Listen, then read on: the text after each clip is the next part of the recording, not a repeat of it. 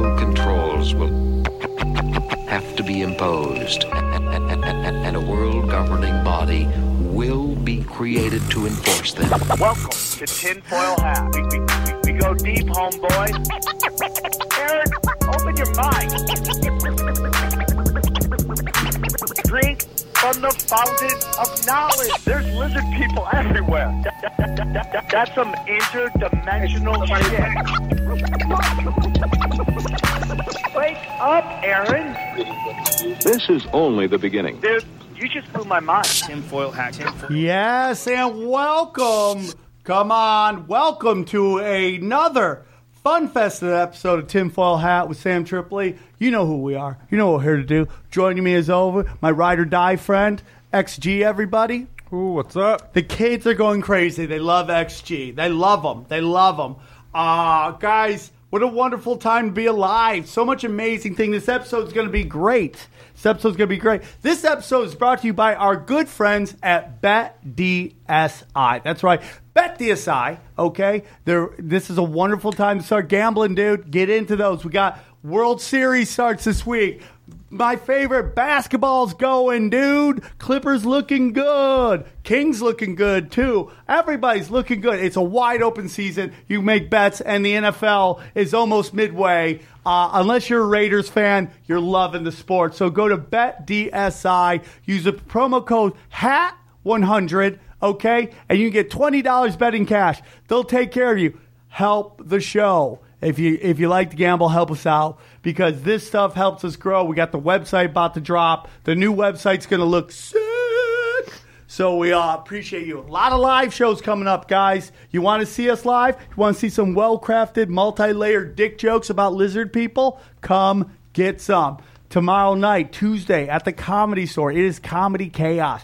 We got a killer lineup. We've got Ari Shaffir, Tom Segura, uh, uh, Whitney Cummings, uh, the, the Lucas brothers. Shout out black people. Uh, Mookie, who is a white guy, Mookie Thompson, and Tony Hinchcliffe from Kill Tony. That's all there. That will sell out. And then the Sunday, this Sunday, also a brand new, another Comedy Chaos Sunday. They're going to have that. Keep that up. Oh yeah, they're gonna have that in the main room. It's Bobby Lee right now, Eddie Bravo, and I'm putting together the lineup. Guys, this Thursday through Sunday, I am live at the House of Comedy.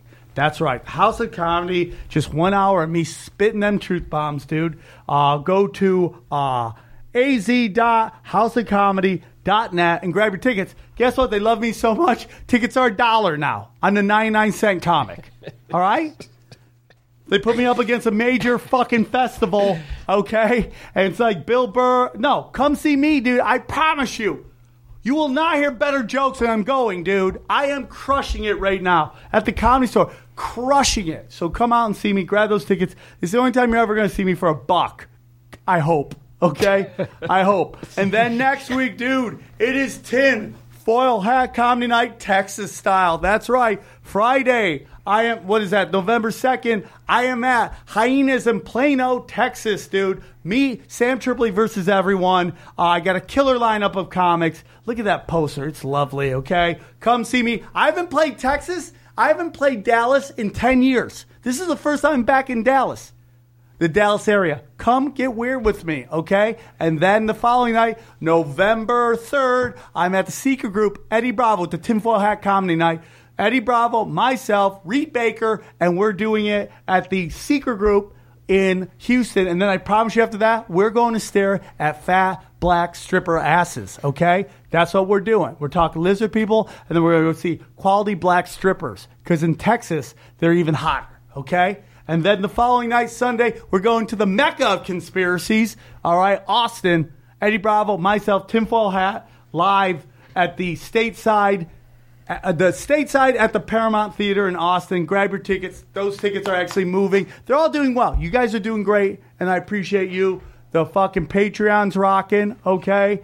And then the Facebook group. What is the Facebook group? It is uh, the Patreon. Go to patreon.com, tinfoil hat. Okay, check that out. And then the face group, join the face group. It's a very exclusive group. Not everybody can get in. It's a it's a private group. You got to show how much you love tinfoil hat and uh, join it and join the community. Six hundred members strong. Yeah, how much? Yeah, six hundred, and we just I think what three weeks? Yeah, weeks? that's pretty good, Yeah. man. I mean, it's a start. It's a start. So that's our that's our business. Uh, joining me is returning champion.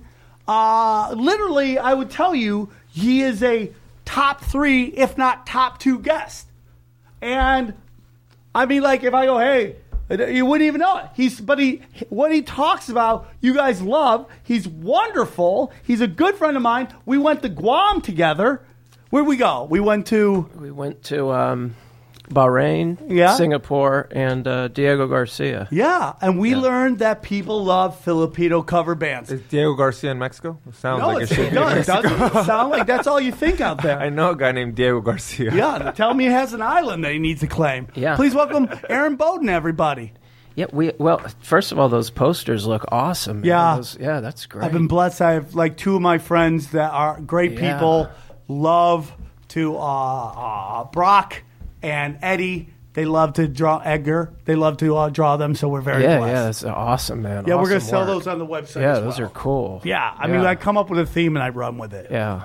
And then joining us via the power of Skype, he has a wonderful website, a wonderful YouTube channel. Uh, he had a video that kind of inspired this episode, and it blew up. And I'm so happy for him because the guy's guy's been working on his YouTube channel, and he's finally getting the respect he believes. It's from uh, Unbeliever Media. Please welcome Jerry. Right? Thank you. Thanks for having me. Jerry, How's thanks for going? coming on. You're so important. You you go by one name. You're like you're Yeah. like Beyonce, Madonna. Yeah, I, I started doing that a couple of years ago, and I also started making people drive me around in the back of their car. So That's I had a friend, he needed to go to surgery. I said, "Yeah, dude, pick me up." and you just sat. So he had to go to surgery, and you sat in the back of his car while he drove himself to surgery. Oh yeah, he was bleeding so bad. Oh, that's great. I like that you did it just so you didn't get blood. You then it just became a lifestyle choice. Absolutely. So, uh, tell us a little bit about your website. Uh, we were talking before the show. I love your your YouTube channel. Excuse me. I love your YouTube channel. Uh, it's such an interesting uh, take on conspiracies. I was telling you, you're kind of the adult swim of conspiracies. I hope everybody who listens to this comes and listens to you. Now, uh, you put out this one video, and we'll get into that. And I go, who's this fucking guy with the video? So I go there, and you had like a couple hundred or a thousand subscribers. And then Yep. this video just took off, and now you have more subscribers than I do. And I'm so happy for you. That's right. Yeah, yeah. I was, uh, I, you know, I was lucky just because uh, I was going to talk about that content a couple months back, and I uh, just never really did. YouTube's a weird place. Uh, after a while, when you get no views, you just kind of you're not motivated to continue shit. And I was just like, "Fuck it, I'm gonna put this video up. I don't even care." It took me like a week to do because I'm lazy and shit. So I, I put it up. Nobody watched it the first day, and I told my fiance, "I'm done with YouTube, man. I've been at it for two years, made a hundred bucks. I'm out of here. I'm the fuck out of here." And I went to bed, woke up, I had twenty thousand views, a couple extra thousand subscribers. It just didn't stop, man. Nobody It's a crazy understands how exciting it is when you wake up and your YouTube video has like thousands of views. It's like, oh, oh, it's like Christmas. You're like, oh, it's packages, But I- free gifts. But I got to play it cool. You know what I mean? I can't. I can't come out. I can't come out the gates being like, "Hell yeah, guys! Thirty thousand views. Hell yeah!" I got to play cool. But by the time I got to one million, I was texting some of my friends and, "Hey man, fuck you." And they're like, "Why?" Just got more views, you bitch. You're like tell your friend you got fuck you views. Is that what you're saying? He's like, "Dude, I put up a video of my kid playing in the park. My only my aunt watched it. I don't care. I got more views than you." yeah, that is so good, dude. That's a wonderful feeling. And uh, I mean, like I was talking to Brandon, he's like, "Yeah, dude, I saw a guy's video. Brendan Schaub like really liked your video." And we'll get into kind of some of the stuff he's been talking about about this. But and then I I remember like I saw him like this is such a good video, man. I oh, and then I went back. I'm like 1.5 million. Holy shit, dude! Like that's Yeah, a- it blew up. It blew up. it's almost you know- like winning the lottery. It's, it's yeah, it is. It is, it is like it is basically that. I mean, you have uh, very few chances to get any exposure on YouTube. It doesn't really matter how good of a video you make, dude. Some some of my closest friends are some of the best creators on the platform. They have like two thousand viewers. It's They're, unbelievable. they're getting dude. under 500, you know, under 500 views, 2,000 subs. It's crazy. Oh yeah, we we used So to it- do. So, sorry. No, go ahead. Yeah, we used to do YouTube videos and spend two, three days producing them, shooting them like little mini short comedy sketches, and you know, two hundred views. Yeah, it is crazy, man. You know, my friend inspired. I'm talking about this. My friend Jordan Lee, who I'm going to get on, has a wonderful story about YouTube. It changed his life. You know, uh, he couldn't get anything going in Hollywood, like many of us struggle. And I, dude, I struggle, dude. I'm telling you, man. If I hadn't been doing the the podcast or the YouTube, no one would know me. I mean, I would have nothing going on. It's all self made, you know. And uh, you know, he just he couldn't get anything going. And I mean, he had, a, you know, he's doing acting bits here and there. I, I mean, he's a talented man, but he just saw this guy who decided to be, he, who he followed in band. The guy had a hundred thousand subscribers, and he's like, "This is what I did." So my friend decided, "Oh, I'm just gonna do it. I'm gonna put out a video every day, dude." This guy now, after a year and a half, travels the world, paid for by fans. Yeah. Yeah. It changes lives, and it's like he does really. He's kind of like you, Jerry, where he got he has a lot of editing, whereas I'm more like live streaming because at some point I go, you know what? I don't want to be an actor. I just want to rant and tell dick jokes. How do I do that? How do I do that? And I go, I'm just going to live stream me talking, Yeah. and that's where we're at. You know, I love multi-layered dick jokes. So today is based kind of inspired by Jerry's video. Uh, we're calling it the ultimate fighting conspiracies. Okay, and I just kind of let's start at the beginning, and it's all based on UFC 223. Is it? Is it? What was the uh, Two, two, 229. the 229 UFC 229 Total event. Khabib versus McGregor and the chaos that came from that. Uh, but I, I want to go. I want to back it up. I want to go earlier and uh, get into um, just basically where this all starts, and it starts with uh, I don't know how the fight ha- how what initiated this, but basically Khabib slaps Artem Lobov. Is that his last name? Ar- Artem Lobov, the the true the true goat, the thirteen the thirteen and fourteen goat of MMA. Fourteen men were able to, to conquer that that mountain, but only fourteen. You, there should be uh, uh, some kind of regulation board. I know I'm going to lose all the libertarians on this, but there should be a regulation board on, on nicknames. Oh yeah. yeah. You should not be able to give yourself a nickname, the GOAT, when you got 14 losses. I, I think it, no, man, it's appropriate. Anybody anybody who can achieve the goal of 14 losses without retiring, I mean, he deserves to be called the goat. I won't argue his credibility of it, but Yeah, just I'm- believe me, it's it's an earned title. I'm with you, dude. Uh, so I don't know how the original fight started, but it's probably most likely Conor McGregor talking shit about Khabib because he's in his his weight class, which is hilarious that Artem calls himself the GOAT when I think there's a legit argument for Khabib being the real GOAT. He's 26 and Oh, Oh 0. yeah, for sure. Well, well, Artem, Artem actually, rumor has it. See, this is it's still unconfirmed from Habib's side. Habib says that Artem Lobov called him a pussy, and his response to that was to he Habib and his friends just met up with Artem in the hallway, you know, just like they would in Dagestan, and Habib says, you know, I gave him a slap. As that's that's how he that's how he says it. He gave him a slap, and it's really not that like to me, you know what I mean? It's not that bad of a slap, but I guess in the, for them, whatever cultural line got crossed right there, it got crossed, and Hey, but but he was he was ambushed. It was, it was not a one on one. Oh, yeah. it was. A, Oh, no, no, was- no. Yeah, It was so Habib's whole team. I Like, it can was like see- 10 dudes. I can see Artem just being like, "Hey, I'm gonna take this as a loss. Yeah. Yeah, like a little bitch. Give me an L, dude. Yeah, you're gonna Give take that L. L. So I got why I could- got 13. Give me a 14th L. One's lost in a hallway. I'll fucking take it. Oh, and he was by himself. He's basically, by. Yeah, I, I he was think he by had some himself. security Like, with yeah. him. But you Yeah, know, I it's, think I think actually Abu Baker might be there. The guy, the guy that uh, um, got punched by Conor at the lit, you know, later on at the event. I think that's the only other dude that was there, and he's like a big guy, but it's still it's still a matter of what ten on two. yeah, I mean, it's crazy. He is a big dude, and they tried bigging up, but it's like you got like fucking 15 Dagestanis right there, 15, 20 Dagestanis, and Dagestanis don't fuck around, dude. Like they're from that part of the world where it's like, dude, you know, a fight could break out any fucking Yeah. moment. birthday parties, bar mitzvah. No bar mitzvahs, they're Muslims. But the point is that it could go off at any moment. And Abs- so this starts to fight. This starts to fight, and it gets into riles up Conor. Now Conor starts talking some real shit, and he basically calls out the people in Khabib's whole squad, saying that they um you Dagestan. What is the exact quote? You don't Dagestanis don't do that to Dagestanis.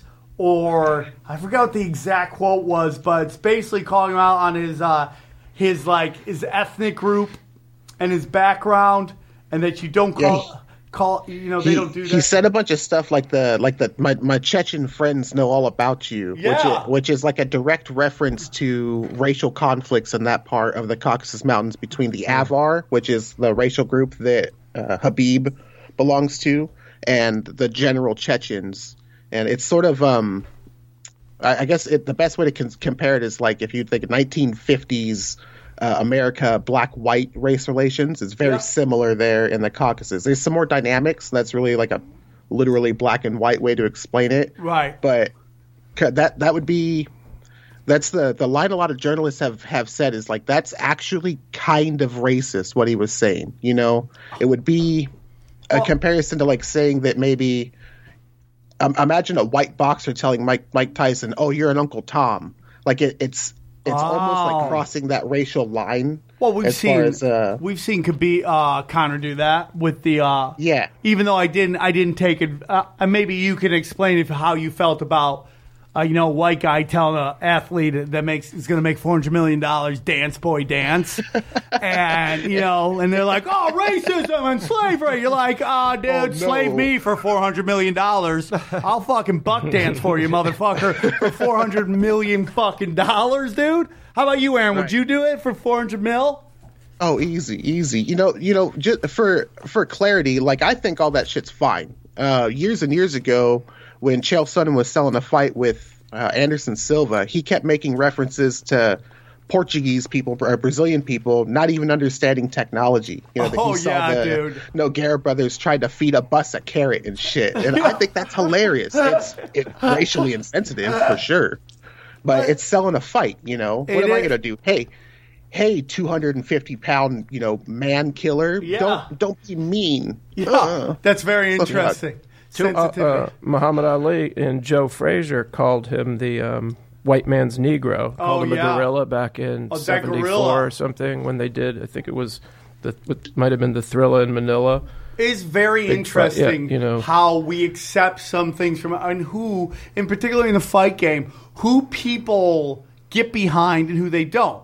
Like when Jon Jones fights Conor, uh, fights uh, uh, Daniel Cormier, they hate Daniel Cormier, even though like Jon Jones, I'm 607 for life, dog. You know we're from the same place just does scumbag shit constantly.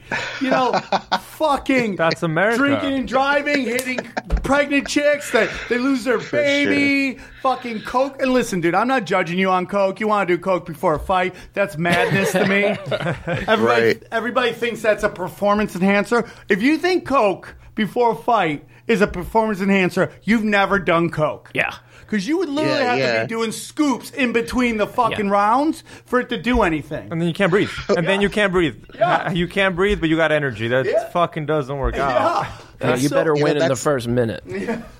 That's a Chuck Liddell conspiracy too. There's a there's a lot of talk of pe- people think that Chuck Liddell was consistently on cocaine for a lot of his fights. I think there's a lot of evidence for like after he, when he was retired, he for sure showed up to events. You know, as as you should show up to events. But Oh, there's there's a conspiracy out there that Liddell was Why- taking some rails before fights. There's not because we know that he would do ecstasy like a day before the fight. Like that's, That's a crazy. famous Dana White story about how he would show up. He was at the Hard Rock, and the night before a fight, he sees Chuck Liddell there just fucking rolling on Molly with fucking chicks. So you're breaking every rule Crazy. of the fight game, which is don't bust a nut before your fight because there goes your chi, and then you're on fucking drugs. Dopamine's uh, good thing USADA isn't in right now. Oh, They- dude. imagine. Well, what about the fact that that Dan- Dana White basically said that uh, they don't have to tell us who flunked, and that they're not going to announce who flunked till the investigation is over. Uh, but I think that's good. You don't think so? Well, the problem with that is that Jon Jones could have been fighting for two years after we know that he had a possible flunk. I mean, like, there's a debate about. Uh, Because you, know- ruined their name. Right. Wouldn't you say? Yeah. You It's- you wouldn't say they pop and they don't really pop. Now their name's fucking trash. It's a double edged sword, Yeah. dude. It's a double edged sword. What do you do? Well, you you think there's then there's like all those those tribunals they have like you know as as a fight fan it kind of sucks that there's a film reel where Anderson Silva has to tell uh, essentially a judge like my dick don't work Yeah. I got to use pills cuz my dick don't work you know for for an hour or whatever like that that kind of sucks on your legacy Yeah, and dude, it's like there's a difference between taking steroids and taking a dick pill. Like, I mean, Right. whatever benefit you get from a dick pill, it's not enough to win a fight. You know, HGH steroid, like, dude, nobody's winning fights with boners unless you're ground and pound and you're just grinding on them, right? Which is the famous Dennis Rodman thing that he wouldn't wear a cup. So when people tried to post it, he would just grind his junk on them and they would get weirded out. That's the only time I could see you win that shit. So we're going back to the whole uh, with the whole thing, the fight game. That's a real interesting point. You guys are uh, beating each other up, and then he says something, and then you get your feelings hurt. So now you want to hurt him more. I don't know. Khabib's. I I mean, these guys been fighting fucking grizzly bears since he was a kid, you know. And he's from where it's like, dude, they're, the rule, look, honor's a big shit in those areas.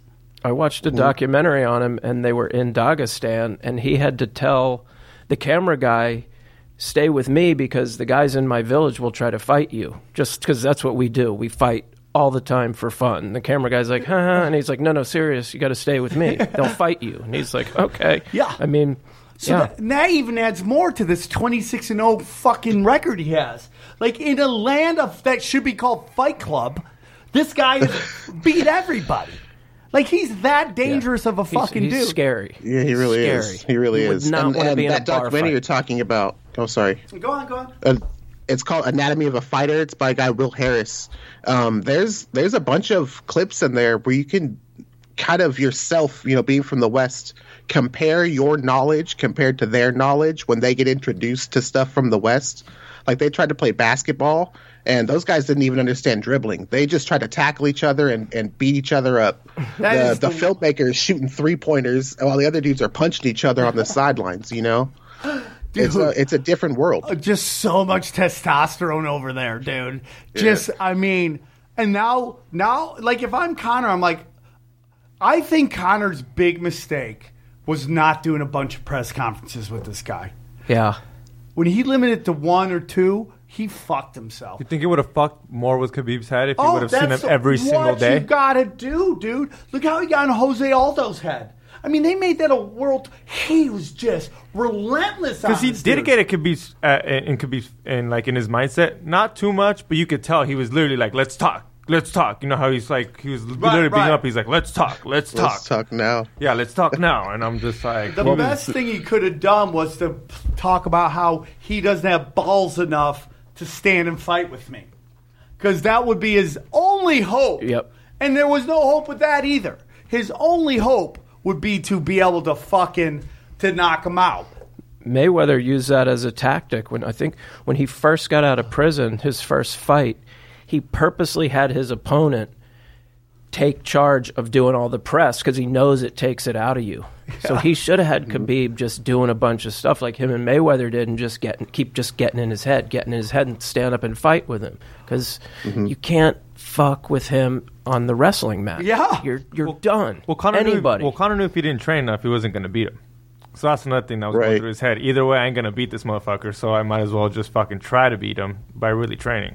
I mean, I don't know. I, I, I, I think as a fighter, you think you can win every fight. But what he didn't do is use his strength, which is shit talking. yep. And like Mm-hmm. he's gotten in everybody's fucking head. And this is the first time he didn't get into somebody's head. And when you talk about his wrestling, he's known for throwing Daniel Cormier around. in practice they talk about it. Yeah. He throws an Olympic wrestler around. This is a this isn't like a, a, a job. This is his life. Yeah. He's been doing this forever. And like so, so he gets in uh, Artem's head. He gets in, and this starts the fight between them. So when the fight with who was it? Was this going to be the Tony Ferguson fight where he was on for the bus? Right? Yeah, So- yeah, well, yeah. Then it got switched to Al Iaquinta. Yeah, because Tony Ferguson got hurt, hurt, but he shows up. Now, here's where we go. Do we believe that uh, this guy put out something, kind of gets this ball rolling, and then we'll get into what um, uh, Khabib said. But basically, this guy on Reddit, and by the way, I love fucking Reddit. Okay, I just fucking love it. I just I've abandoned listening to everything else and just I go on this. But uh, I'm trying to find the name of this. A Reddit user named uh, Hoosier Pride put out this thing that's been taken down. And I just searched the web forever, and finally someone copied and pasted it to something. But he basically, it's called "Did the UFC play a role in the U in the UFC 223 bus attack?" Where this all starts, and it's basically. It goes for a long time. I suspe- I was su- suspicious about an official explanation about the bus attack at the Barclays Center by Dana and the UFC, and he so so rat fuck became a detective, dove into this whole Black Beast style. I don't even know what that meant. It's almost like he had a heart attack halfway through typing that, but I guess that means he's going to go deep into it. And basically, what he's basically saying is there is evidence that the UFC kind of let this happen and kind of uh, maybe that they didn't know that it was going to escalate to that, but they knew that Conor versus Khabib would be a huge sell and that something big would kind of let that would ma- basically make the pay-per-views explode.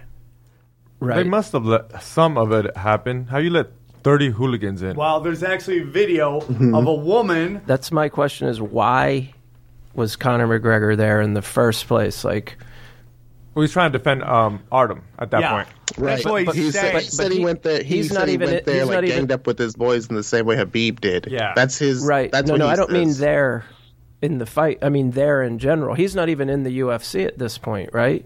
He just he was just happened to be there to, to hang out with. No, his he buddies. didn't just happen to be he there. Flew He for that. flew he flew. He got Flew his, there for yeah, yeah. He got his jet. His jet Plane Oh, plane. so is the, the slap was the day before. yeah, or like a, something. d- a day before, Okay, a couple okay, days before, and then he's like, "I gotta fucking Ride be or Irish. die, I gotta be right? Irish, and I gotta go represent." So there's actual video, and you can see it on YouTube. We're not going to show it because that's how you get the shit flagged. But there's a video of, of a uh, employee named Victoria Coghlan, C O G H L A N, and she's in charge of communication director at UFC. Okay, she's not part of the Mac Life according to this thing, and she she can be seen leading the entire group of Conor's entourage Yep. um, into uh, this elevator, which is kind of funny. It's almost like some old kind of like co- uh, comedy where it's like uh, the whole mob's coming, but they got to wait on the elevator, and they're like, doo, doo, doo, and they're all just sitting there looking at their watches. Hey, how's your family doing? right? And then the doors open, and they all r- run after him. But she let him in there, so the notion that the Barclay Center or or he just bum rushed and there's nothing to do isn't exactly true. And I'm not saying this lady is a bad person. I mean, like Conor McGregor, your biggest star, just walked through. I'm sure Dana White's like green light anything he wants to do. We have to. We need him. Let him go. So they kind of uh, he brought him down there. All right. So he gets on the elevator. They go Right, down. so so too remember the third round of the Mayweather McGregor tour was at the Barclays Center, right? right. So it's almost is that a staging place for them to do operations because the owner of the of the Nets is a Russian billionaire, Oh, oh yeah. A right? very. Oh, who yeah, owns yeah. the team. So it's almost like here's a little staging place. We did the Mayweather thing here. Maybe we'll do. Maybe they didn't have it exactly planned out, but we'll do it at the Barclays Center because we control that environment. and it's just chaos. And it's where like, hey, you're gonna do some weird shit. Do it here because the Barclays Center is like nobody's going to watch the Nets. They need some fucking kind of business going on there, right? Yeah, that that's actually that's actually part of the problem is that because that took place at the Barclays Center, you would think that they that Barclays would come out and say, "Hey, you know, hey, we fucked up with security. We should have been paying attention. We're sorry." Nah, nothing. Yeah. You would expect that if if I showed up somewhere to beat the shit out of someone and got there and eventually, you know, terrorized the bus and broke a bunch of glass, they would come out and put out a public statement, Twitter, Facebook, something, and say, "Yo, guys, we fucked up. We shouldn't have let that dude in. Hey, our bad." Now they said nothing. They took essentially uh, no responsibility for it in the same way you would if you had uh, made sure that that was going to happen. Right. Or- so, like, I think most people would agree the UFC couldn't have expected people to get, you know, uh, what happened to Mike Chiesa, what happened to Ray Borg. You know, they can't expect people to to press charges and lawsuits and all other shit, but they for sure let Conor and his team back there for whatever happened. There's so little security between not just Barclays, but from the UFC too. You know, there's no fighter handler right there either. Well, and there, what what is very interesting is something that Khabib came out later on was also talking about was a basically, and this is his quote: "I had a camp of twenty consisting of twenty people with me for the Iaquinta fight. We have rented our own bus to get to the pra- to practice and back. You know what's interesting? UFC told me that I must ride alone for the media day." Can't bring your hmm. crew with you. Okay? Hmm. So I didn't go with my my team. I went with the fighters from the red corner. I had two people with me, and one of my guys was my manager, okay? Look at it carefully. The which is interesting. So now they're saying, hey, don't bring your people. You can't bring your people. You're the UFC uh, whatever 155 one, 155 champ. You can't bring your entourage with you? Strange. That's so fucking Right. strange, right? So then you can't bring, and all this is allegedly, okay? So don't get on me, Dana White, who's a nice guy when I met him. I have no problems with him. Here's another, just a little little tidbit is um, Mikhail. So, and sorry if I butcher these names. Pro- Prokhorov. He's the owner of the Nets, Yeah. Russian oligarch. You ever know his story, right? He and Khabib went to the same college, different times. It's called the Financial Institute. It's changed its name over the years, Moscow Financial Institute or the Financial. Weird um, connections Yeah, weird. on just that. little. I mean, you know, Weird connections, on that. You know, you know his whole story. He made a bunch of money in like energy in Russia. So one day he goes to this big convention. He did a giant. He had a giant yacht full of nothing but tens, smoking hot tens, and fucking bikinis, fucking balling. Right? Somebody accused him of bringing hookers. So his company goes, it's so embarrassing. We're buying you out. We're buying out all your stocks. He fucking cashed out. Dude, two days or three days later, this Russian stock market crashed. He's the only one who fucking had his money. Isn't that fuck with crazy? the Russians. Nice. How lucky. How lucky, dude. All Once because, women save the day. yeah, hot, you know, hot ladies save the day. So, so Conor, uh, uh, Khabib gets told, don't bring your, uh, don't bring your entourage. Done. Okay. So now he's on the bus. Here's where it gets weird. The bus is leaving, and he goes, "Okay, uh, I wish I had my people." Blah blah blah blah blah. Look at the look at this carefully. The bus is going out, and all of a sudden it stops, backs up. Why? We were almost out. Now you see that the crowd is running at us. What is the bus driver doing? He's supposed to get out of there, but he stops and go. It doesn't just stop. He reverses it. Yeah, there's something up with the door right there too. The the the sliding door because you know everybody. It's a bunch of fighters taking the footage, so the, the footage is all fucking shitty. But the uh the, the that metal sliding garage door is supposed to come down right there, and it's like stopped halfway, almost right where the bubble of the bus comes. Yeah. You know, so th- that that's weird in itself. Why wouldn't that be opened all the way? Yeah. You- Why you is know, that it- close? You you know your Barclays Stadium. You know you got a bus leaving with with pro with pro athletes on there, a couple million dollars worth of assets for a company that that you obviously have a hand in. You know what I mean in in some capacity, and you don't open up the way for their bus to leave. You Yeah. know it's leaving. Yeah. You know you got all those fighters there, and they're on their way out. And I'm sure that Barclay wants to play ball with the UFC because the UFC puts on fights and everybody wants to fight Madison Square Garden. How many people want to fight at the Barclay? What a Yeah, great yeah, way yeah. to get in with them is to play ball with them. dude, an NBA G League would have had better security in that situation Yeah. than the, than those uh, MMA champions in the biggest league in the world. So I mean, like, I just don't think that the UFC thought would get to that. For sure. I mean, Yeah. they they obviously had had to have thought it would at least get to the the the Nate versus Conor bottle throwing, right? We Yeah. know Conor's good for some destruction, some local hazard, but absolutely to the extent that like what happened to Mike Chiesa is that I think that's where it crosses the line is a fighter legitimately got hurt, you know? And I think they couldn't have expected somebody to actually get hurt. I think they tell Conor, maybe not tell him, but it's that gentleman's rule like, okay, man, don't take it that far, you know? I thought they just wanted them to rough up the bus a little bit, kind of scare Conor. They didn't think this fucker was literally going to get Not a dolly. scare Conor. I mean, sca- scare Khabib. Scare Khabib. Yeah, I didn't think they would mm-hmm. actually expect him to get a fucking dolly and toss it across that thing. Well, it's just so interesting because you know the Irish like to fight too. So you're getting these two cultures, probably having some like. They like to drink both of them motherfuckers. I don't know. I don't. I don't know if the Dagestan is it mostly Muslim because if it's mostly Yeah, they're Muslim, mostly Muslim. they don't drink. No. I mean, they could be like Mormons, where if Jack Mormon said that they drink, but they tell everybody they don't drink. That's it's definitely possible. Yeah. But I mean, the truth is, it's like he doesn't drink, but they both come from fighting the fighting Irish.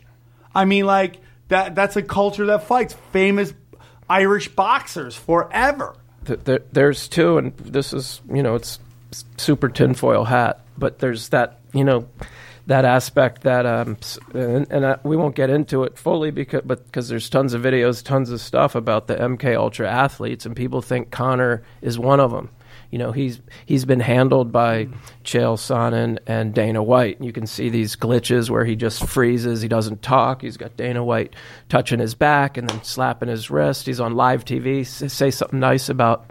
I think it was yeah Jose Aldo, and he's he just stands there all glitched out. Like um, you know, you can see him on. Um, I've heard on that, too. ESPN, and the and uh, Chael's giving him the the horn signals, and he put literally looks like he goes into a trance. And there's other athletes, you know, Serena Williams. They some people believe the the first one was Tiger Woods because his dad Earl Woods was a was a in Army intelligence. Tiger Woods was on the Mike Douglas show in the 70s, two years old, f- smacking putts in from 10 feet with Bob Hope on there. And Bob Hope is one of the original MK guys. He used Really? to get all the broads for the um, through his Hollywood connection. Got him MK Ultra through the military, and then so now that stuff. You know, we've gone over about the singers, the rappers, the stars. It's the athletes too. I think someone said So, that. They brought you up, know- "Do you think athletes could be MK Ultra?" I'm like, I don't know, but the more and more I think about, like, like LeBron James is different than anybody we've seen. I've never seen anybody get this much television love and carry such a corporate line of, uh, yeah, like he just follows the narrative of what the left wants to say, and like, dude, he's got a show on HBO and Showtime. That that is being a blood and a crip. Yeah. You don't Yeah. do that, dude. That never. I Well, the, never the, one of the things that LeBron does, I don't that a lot of people don't really notice, is he is fully conscious of the entertainment value of the whole spectacle, right? So not just like making a dunk and and flexing, but even his transitions from one side of the court to the other, he's putting on a, a bit of entertainment. The way he looks around, you if you look at phantom footage of him. He's always putting on a show for the cameras, and he's he's always increasing that entertainment value of the LeBron James brand right? So he he's uh, internalized that corporate speak, where every after every game, hey, that was a good team. We played hard. We could have done this better. We could have done that better. Real easy, non-controversial. Yeah. Um, Example when a, the- when a popular topic comes out, he's always on that side, whatever the most popular thing is, you know. And and that's that's mostly him being like brand aware. You know, Yeah. understanding that 13 year old kids are going to buy a bunch of a le- bunch of LeBron James shoes now, and he's got to keep up this particular image. I want to ask you about that. You had something to say real quick. Oh, actually? well, that's why I think at, on the Laker game, if you notice, everyone's trying to fight. He's the only one who's like, "Hey, fuckers." Well, because two of his best yeah. friends are on the other side. Yeah. Like the Banana Boat mm-hmm. crew's on the other and, team. And I know I I can't found it a little bit impressive. I was like, holy fuck, there's literally blows. Everyone's in a fight, and you honestly were like, hey, but like everyone says, his brand. He's got to protect it. He's well, not he, stupid. I Chris Yeah. Paul looked up to him like his dad just busted him, Yeah. like fighting the neighbor. He's like, "Please spit on me," and LeBron's like, "Be nice, son. That's how we gotta do it." Let me ask you something because you said whatever brand he, whatever side's more popular. I think. He, a lot of people want to be, oh, uh, LeBron versus Michael Jordan. You know, Michael Jordan is very conscious of uh, not taking political sides. You know, it's a very famous line of his Republicans buy sneakers too. But LeBron seems to have thrown that all out the window and gone very hard on his one side. And I do feel like that's a little MK Ultra ish because you know it's like when you see Jennifer uh, Lawrence do it, and like her movies have suffered. Yeah. And you Yep. get into like at some point they tell you you got to jump on the sword, and it's almost what you've said before, where he's like, where it's like they're going to embarrass you publicly. Yeah. They're, they're going to pull you aside and tell you they're going to embarrass you publicly. But with him, it's kind of worked out in his favor. because it's hard with sports unless you're Michael Jordan. Unless you're LeBron may- James trying to relate to what Jerry just said, which selling 13 year old kids, in particular inner city kids, your sneakers in a sense of, hey, you gotta fucking, I'm like you, dude. Even though since I was 13 years old, I've been driving Hummers and living like a fucking king. Right, taking PTS or taking uh, PEDs all the time. Yeah, but- thank you but- for Yeah. saying that. He's- Remember too, though, uh, you know Michael Jordan's father was murdered. Man, he had his blood sacrifice, and if you watch him on Oprah, not long after it, his reaction's very odd to a guy who, you know, two guys supposedly robbed him Oh, I while he was in a car, and she had him on it. She goes, "Aren't you mad at the guys?" He goes, "You know, not really. Haven't haven't really thought about it much. Don't." know, It's it's a s- it's a and you can and death is different for everybody, but it's a strange Death reaction, different man. They for have, everybody. but, but you, you got to pay the piper with blood, and and then they're going to embarrass you. Black athletes, black rappers, actors, they like to put them in dresses. That's one of their things. They, Yeah. they put Yeah. they dress I mean, you up if in a you dress, look at- and then The only, what- the only one is like Katt Williams, Dave Chappelle, and they kind of get ghost for a little bit. Dave I don't know if Chappelle you've said no noticed. to the dress. Yeah, and he got ghost for a little bit. Yep. He's South Africa. All of a sudden, he's in Africa. Yeah. I mean, like if you take a look at uh, LeBron, you remember he said they painted the N word on his house, and there's no evidence of it. There's no picture of it. There's no. He just said it, and they ran with it. And it's like the people Right, it that happened. What? He says, he says, yeah, that like the extent of it is it happened. Yeah. and then you're supposed to go off of that. And they're like he's so. Di- it's almost like Hillary, where they just run with what he says. Yeah. They, you know, there's no hmm. fact checking. He's like, oh, the king just said that, or Hillary, and they just run with it. It's very interesting, dude. I mean, like, But when he- stuff fits a narrative, you don't you don't necessarily have to like qualify something whenever it fits your narrative already. Ready, you know. Right. So, so if even if it's even if nobody did come and paint the N word, and maybe somebody like casually used it in in passing while they walked by him, like it, it's all opportunities for them to attach it to the more popular narrative. I and the can popular relate to you. that he can't walk around, you know, without getting.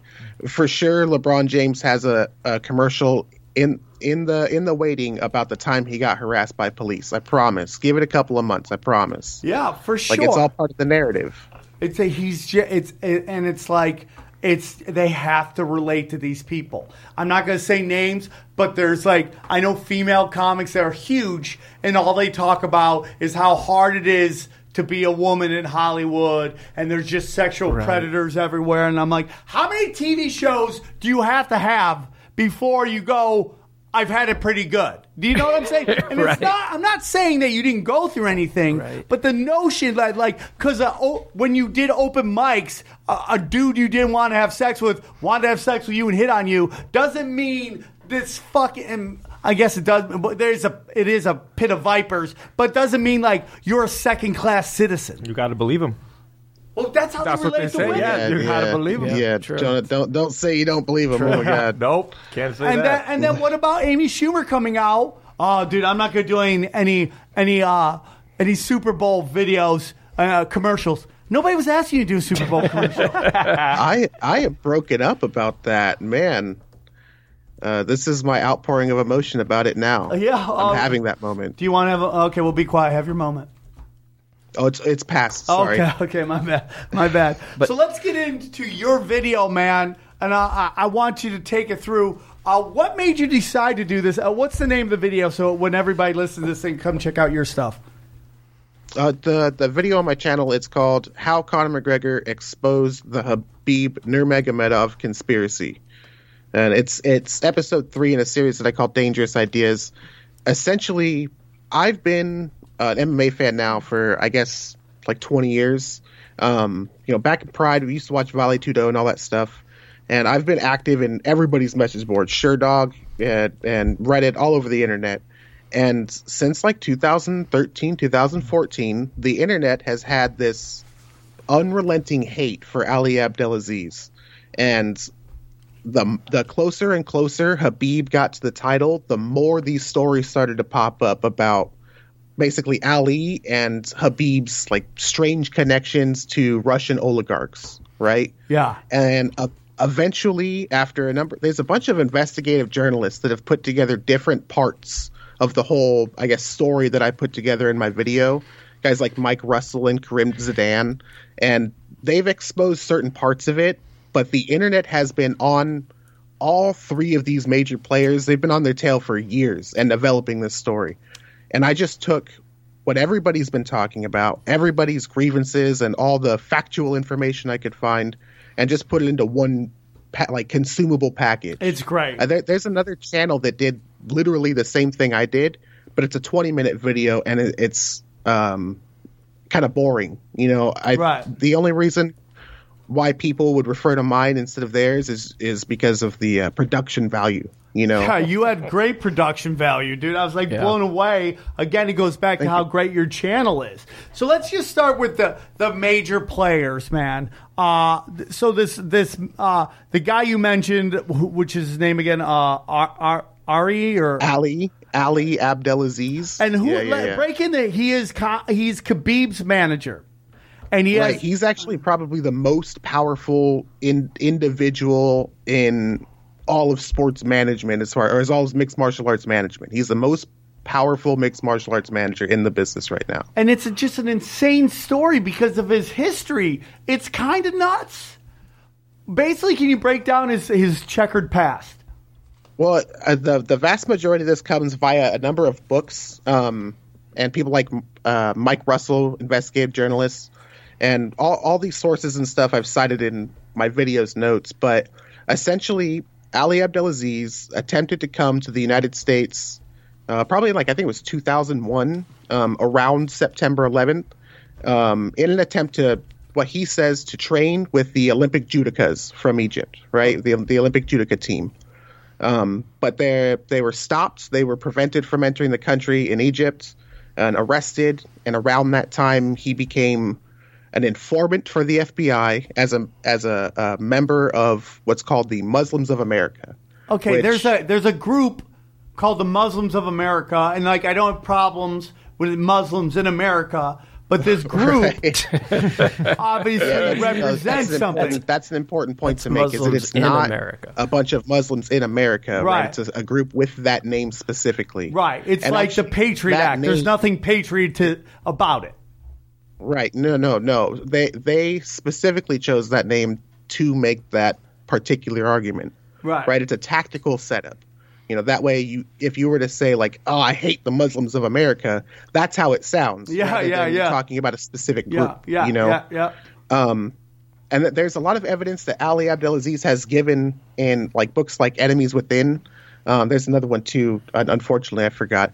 Um, and where he he leads us to believe that he was a member of this group in his attempt to come into the United States on or around September 11th in 2001 Oh my And- god. uh, specifically from Egypt to New York is the flight that he's he's referenced. Now he says he's on his way to Colorado, which is where he would end up later on. Um, but as soon as he became an informant for the FBI, they shipped him like a, a, around the world essentially in, in different MOA locations. A big thing about the MOA is it's a smaller cell of an actual legitimate terrorist network called um, ul, ul Fukra, and they're crazy. Like they they have videos talking about how they hope to support the logistic measures of a World Trade Center bombing from 1991 is when they put that video out. Um, Ali Abdelaziz himself turned over to to the FBI videos of their military training, of them taking over cars, buildings, practicing martial arts, which was his job was to train them in martial arts. Now, again, he himself has said that it was his job and references it in a time period before he's an FBI informant. Right. And that he continued to do that job as part of his job as an FBI informant. So it's it's not just that they were told him to go do it. He was already doing it, according to him. Unbelievable. He was That's- caught with that's- five passports when he was coming Right. to Colorado. So they got him. He had five different or fake passports. Now, is that when he was trying to train with the Egyptian team? That's when he got busted Well, with five passports? That's when he he says the reason he was coming to the states was to train as part of the Olympic team.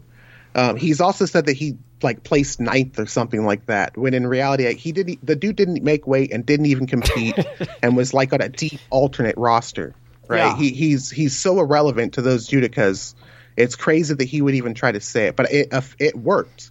Now, here's the thing. I'm glad you brought up his forged documents because Jamaat ul-Fukra is actually more popular for their forged documents, as far as the FBI is concerned, than they are their terrorist acts. And as I outlined in my movie, they've done thousands of terrorist acts. Yeah. But every time people get caught and they get thwarted, the person has forged documents, forged passports, forged checks, all things coincidentally Ali Abdelaziz has allegedly been caught doing. Like he's he's been caught, um, according to a number of investigative journalists, forging documents. He's been caught uh, forging passports, forging checks. Uh, now, is he still doing that? thing. Has that been Well, up that- to recently? that- this is again. This is again. Back in 2001 and 2003 is when the vast majority of his legal problems happened, as far as that's concerned. wow. Wow. And I, again again some of this is potentially part of his uh, FBI investigation you know he hasn't said he's um, been with he's withheld so much information and lied about enough things that it's hard to pinpoint when certain stuff happened or you know hey what did the FBI even make you do did you have to get arrested for this did you know what of this is is espionage ops good guy stuff and what is of this is bad guy you know secret infiltrate america's do bad guy stuff you know what You i know mean what he sounds like to me? He sounds like Snoop Dogg. Now, Snoop Dogg, listen to me. I know you guys think I'm crazy, man, but Snoop Dogg got off for murder on a trial that everybody thought he was a sitting duck for.